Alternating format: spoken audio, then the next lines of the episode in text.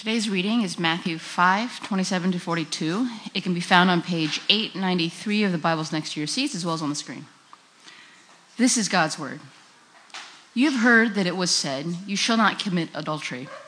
But I tell you that anyone who looks at a woman lustfully has already committed adultery in her, with her in his heart. If your right eye causes you to stumble, gouge it out and throw it away. It is better for you to lose one part of your body than for your whole body to be thrown into hell. And if your right hand causes you to stumble, cut it off and throw it away. It is better for you to lose one part of your body than for your whole body to go into hell. It has been said anyone who divorces his wife must give her a certificate of divorce. But I tell you that anyone who divorces his wife, except for sexual immorality, causes her to become an adulteress and anyone who marries a divorced woman commits adultery. Again, you have heard that it was said to the people long ago Do not break your oath, but fulfill to the Lord the vows you have made. But I tell you, do not swear an oath at all, either by heaven, for it is God's throne, or by earth, for it is his footstool, or by Jerusalem, for it is the city of the great king. And do not swear by your head, for you cannot make even one hair white or black. All you need to say is simply yes or no. Anything beyond this comes from the evil one. You have heard that it was said, eye for eye and tooth for tooth. But I tell you, do not resist an evil person. If anyone slaps you on the right cheek, turn to them the other cheek also. And if anyone wants to sue you and take your shirt, hand over your coat as well. If anyone forces you to go one mile, go with them two miles. Give to the one who asks you, and do not turn away from the one who wants to borrow from you. The word of the Lord.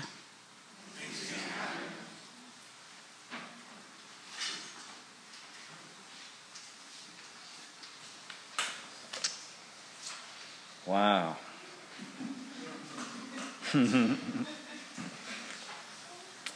All right. I invite you to bow your heads as we pray for God's help uh, hearing his voice today. Our God of grace, we look to you and in this moment have arrived here and we sit in some chairs or on a carpet and we're um, to some degree uh, bringing an openness to hearing your voice. And so now we pray that whether we come sad or happy, depressed or joy filled, whether we come content or discontent, whether we come feeling forgiving or resentful, whether we come with great doubts or great faith, um, whether we feel like we don't belong or we feel like we've never belonged more in a place. From all these places, we sit here and we're all the same. We're more of a mess than we care to admit. And your story in Scripture tells us that through Christ, even though that's true, even with all of our mess, in Christ we're more loved and accepted than we ever imagined. And so we look now as we listen to your words and we, we want to hear your voice. We look for that message of grace to be true. We look that we might be able to somehow in our hearts hold together the mess and the love. We might be assured of your love and that that love might drive us out, that our lives would spill over with your love all around us. We pray this in Jesus' name. Amen. Um, the question of the week last week um, went like this Where would you go for marriage advice? You know, because this passage is touching on uh, marriage and divorce and adultery.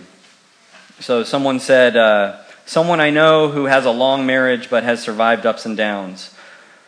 Someone says a counselor who turns to God through the Bible. Someone else says someone a little down the road who has similar values and beliefs about marriage. Um, other answers uh, podcasts, uh, books. Someone else said lifetime movies. Someone says my parents or a book or a friend who has been in similar circumstances. And someone said, I really don't know what this means. I did Google it, but I still didn't help me much.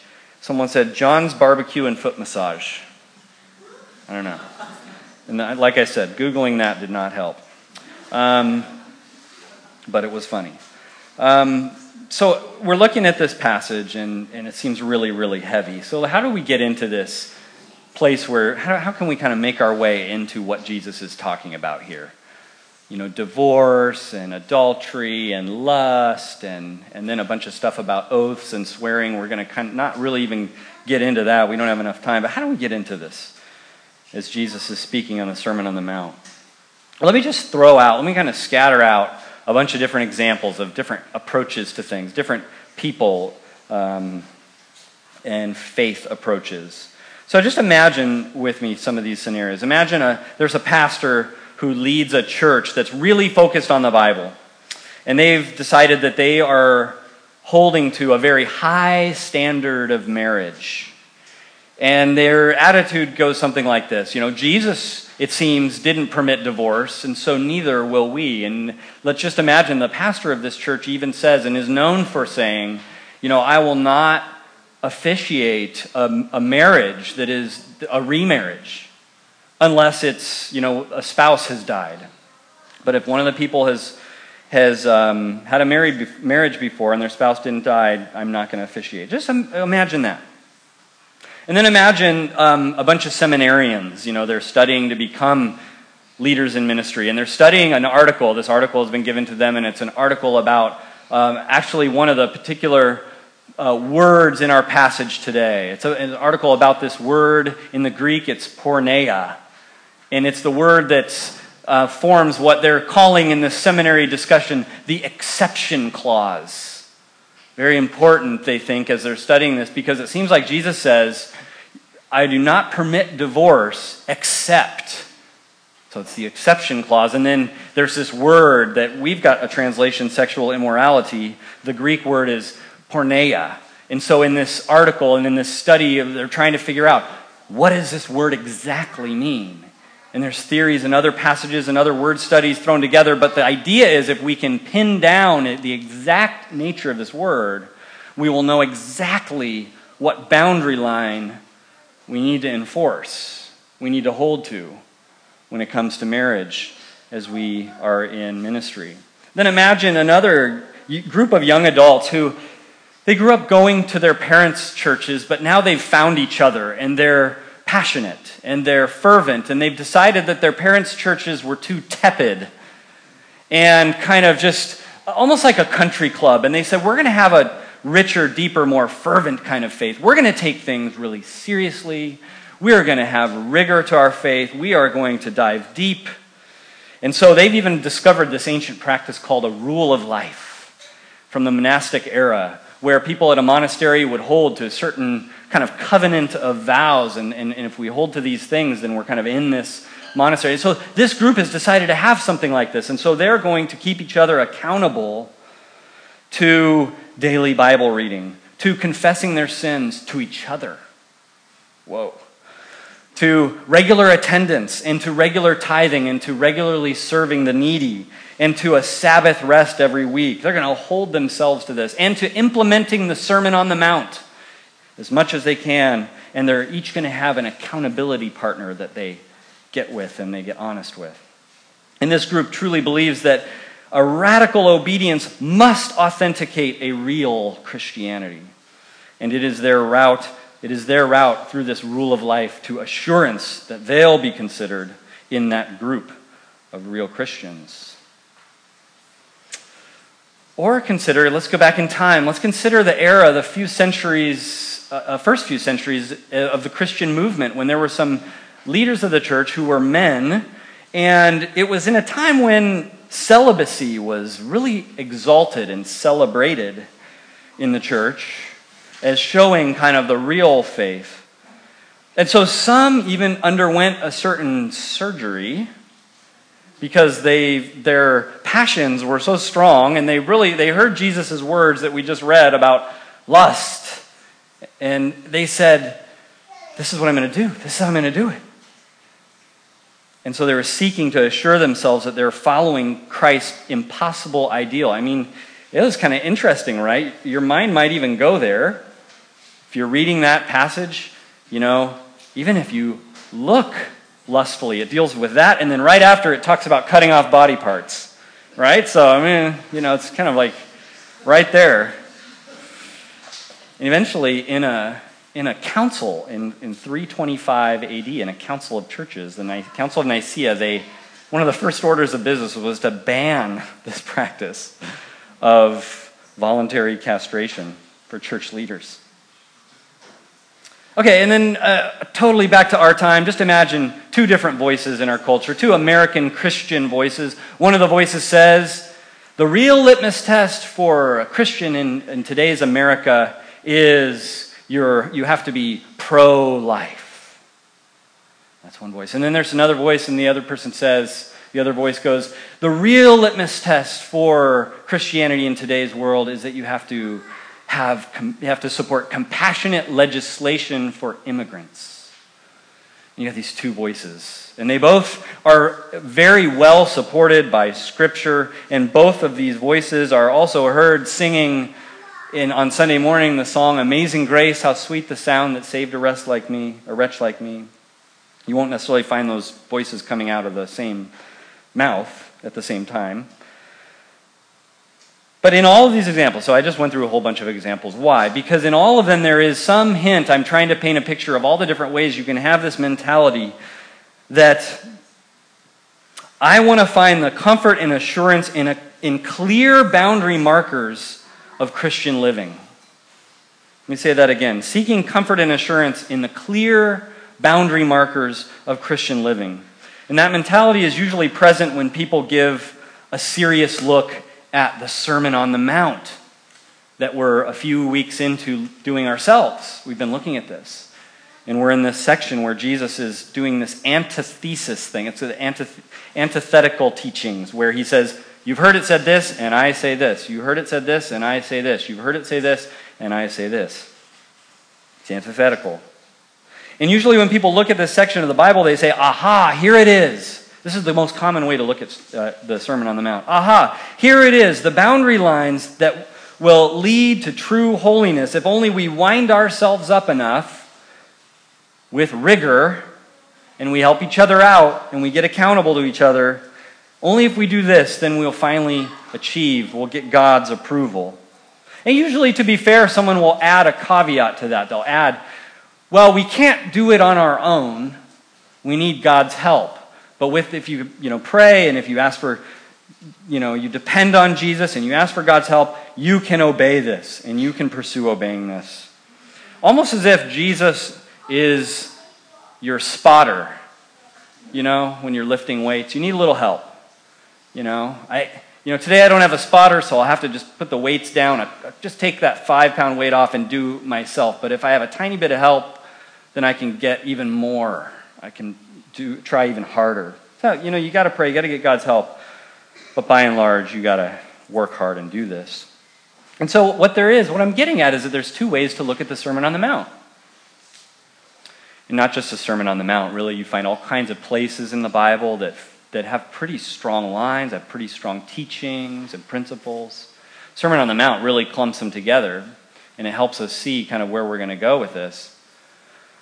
But there's two ways to look at it. So you look at the Sermon on the Mount, two ways to look at this kind of teaching, these kind of law, what they often talk about is the law. Two ways to look at it. And one is, or one way to look at the Sermon on the Mount, sorry, is law. It's, it's the law. It's the law approach. It's my approach towards faith is a law approach. And so someone reads the Sermon on the Mount through this lens and they either get really excited or really turned off. You know, they look at this and they say, hey, this is just law. You know, and so one person gets excited because they say, I, you know, I'm convinced that the problem with our world is laxity, moral sloughing off. Everyone's flaky. No one takes things seriously anymore. Thank goodness for the Sermon on the Mount. Here we go. Let's jump on board. Let's get to work. I'm excited. The other, the other, the other reaction of viewing this as law, someone looks at this and goes, "Oh no, thank you." this is exactly what's wrong with things. Listen to this inflexible Jesus with all of his, you know, moral straitjacking over all straitjacketing, moral straitjacketing over all the fun parts of life. Right? Jesus is just a rule monger. See, I knew it. I mean, everyone tries to make Jesus sound all loving and everything, but listen to what he's saying here about marriage. He's so intolerant. So, if you approach it as law, you have, you're either going to love it or you're going to hate it. But there's actually another approach. And that's what I would call the gospel approach or maybe even another word, grace. See, if you read the Sermon on the Mount and you just kind of read it in a vacuum, Jesus sets this really high bar, really high standard. And, and it should, if you're a little bit familiar with the Bible and the New Testament, some alarm bells should go off. You should, things like this should come to mind. There's a, there's a verse in Ephesians chapter 2.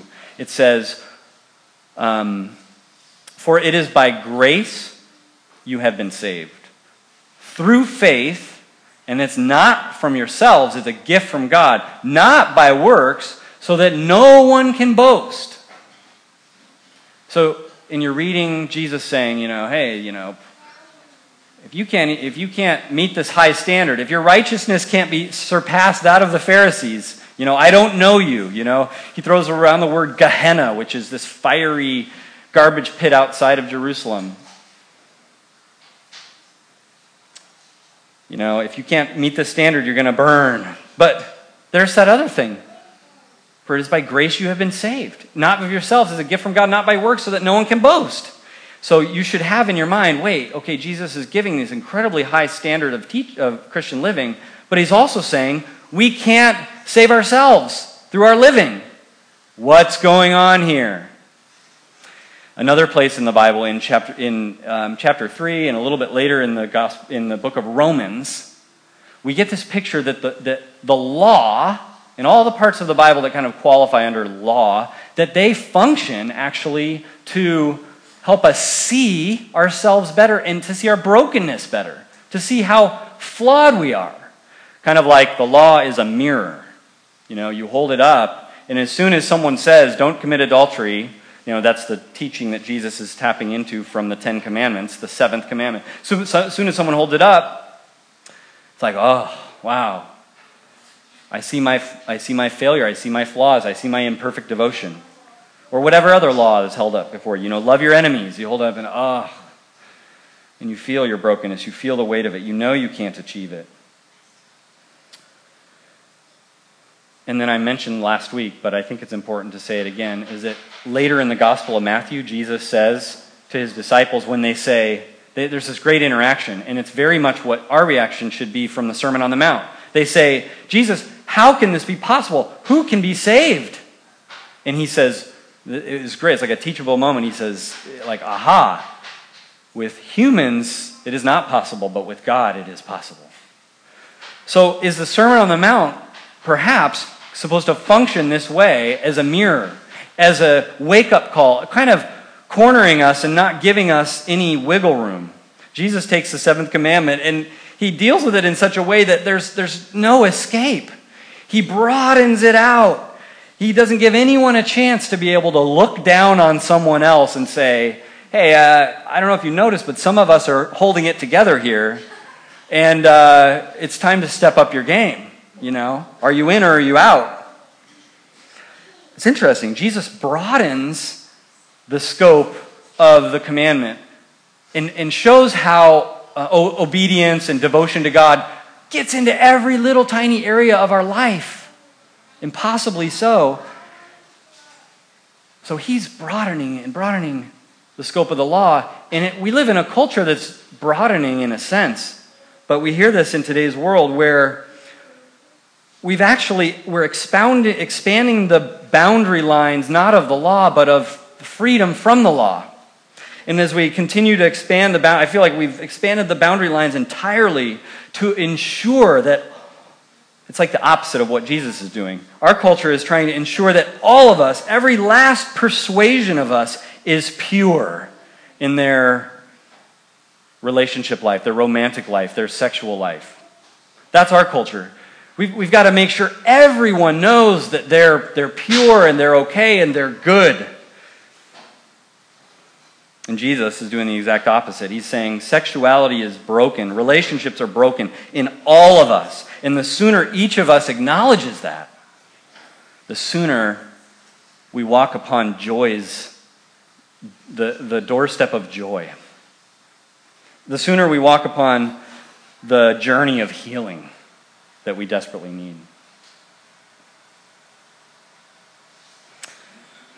So, in Jesus' perspective, you would say, which married people are succeeding at being a great spouse? None. Perfect spouse, maybe you add that. Which single people are glorifying God perfectly in their singleness? None.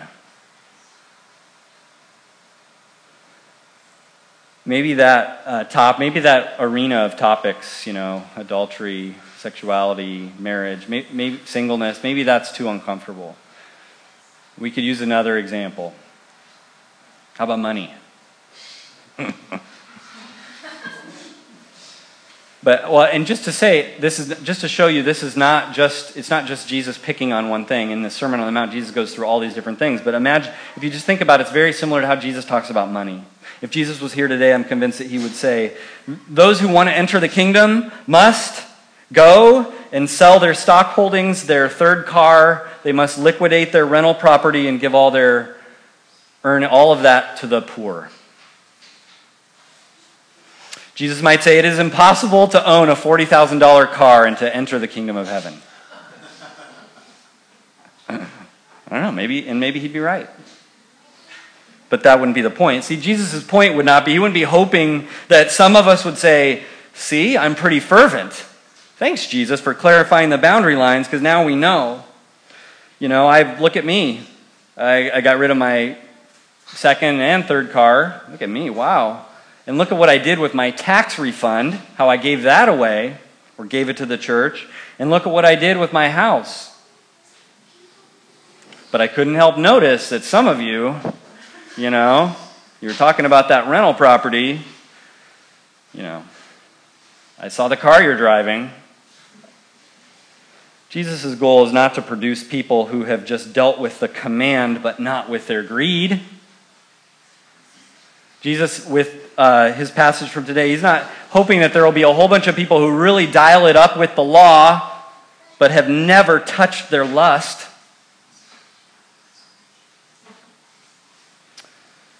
And so, as you approach the Sermon on the Mount, I think one of the things to just, just remember is that um, the Bible, but especially the Sermon on the Mount, we're tempted to see it as an owner's manual. We're tempted to see it in, in the pure, as pure moralism. And if you treat it that way, you're actually not even going to know what it's like to be a Christian. You're not. You're going to be so off base. You're going to be just one more moralist in the world. And there's moralists of every stripe. There's Republican moralists and Democrat moralists. There's gay moralists and straight moralists. There's um, sacred moralists and secular moralists. And all of them imagine they can break down things, the right life, into sizable, bite sized, manageable chunks.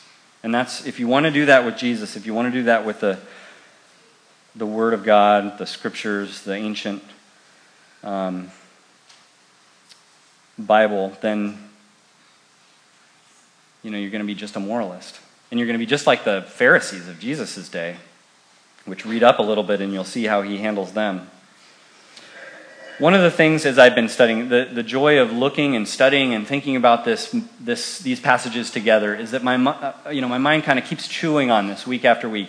But I keep coming back to another parable that Jesus talks about. And it's one that I, my mind often comes back to with all kinds of things, but in particular with the Sermon on the Mount.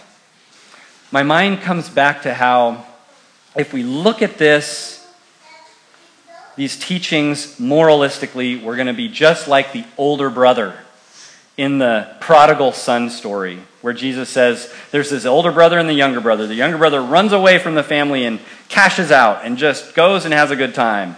Life is too short. I got to live. You only live once. FOMO, fear of missing out, all the things. YOLO, FOMO. And he's off. And then he comes back depleted, but also he's had like, he's hit the rock bottom and he's had this amazing realization of his own depravity and of his own empty handedness, and he comes back to the Father because perhaps he could serve as a servant. Perhaps he could eke out a tiny living again in his father, generous father's kingdom. He's had this full awareness, and a party is thrown for him. The elder brother is standing outside, and he's angry. That's the only end point that you can have if you pursue Jesus and the Bible moralistically first and foremost. if you have it as a plan for how you're going to assure yourself that you've arrived, you will end up angry and resentful, and your bitterness will grow. And in the end of that party, I love it. It's, or at the end of that parable of the prodigal son, I love the, you know, the elder brother sitting out, just, he's so upset. And he has no, he's never hit a point in his life where he feels like he hasn't earned his way to where he stands. And he has no sense that he's lived all his years under the complete generosity and care of his loving father. And at the end of the parable, the jury's out. We still don't know. The parable ends, and the older brother is just outside of the party. So, lo and behold, this person who led a scandalous life, I'm guessing the younger brother, I'm guessing he committed adultery, maybe at least once on that journey, spending all he had. It says, it talks about prostitutes in there. And he comes back and he's accepted right in. But the older brother, who's lived completely perfect, never violated the law, isn't in the party of grace. Let's pray. Our God of grace, you invite us into the party of grace. And if we can finally, if we can finally see our great need for you, you can change our pursuit of obedience into a delight and a joy. And that's really the difference. I pray that you help us to move. If we find ourselves in a place where we are like an elder brother, I pray that you will move so that before we think we might climb to you, we might first realize our own weakness, our own smallness, our own need. And in some way, you need to help us, you need to humble us. And I pray that our transition may be one from duty duty filled uh, life to joy filled obedience. In Jesus' name, amen.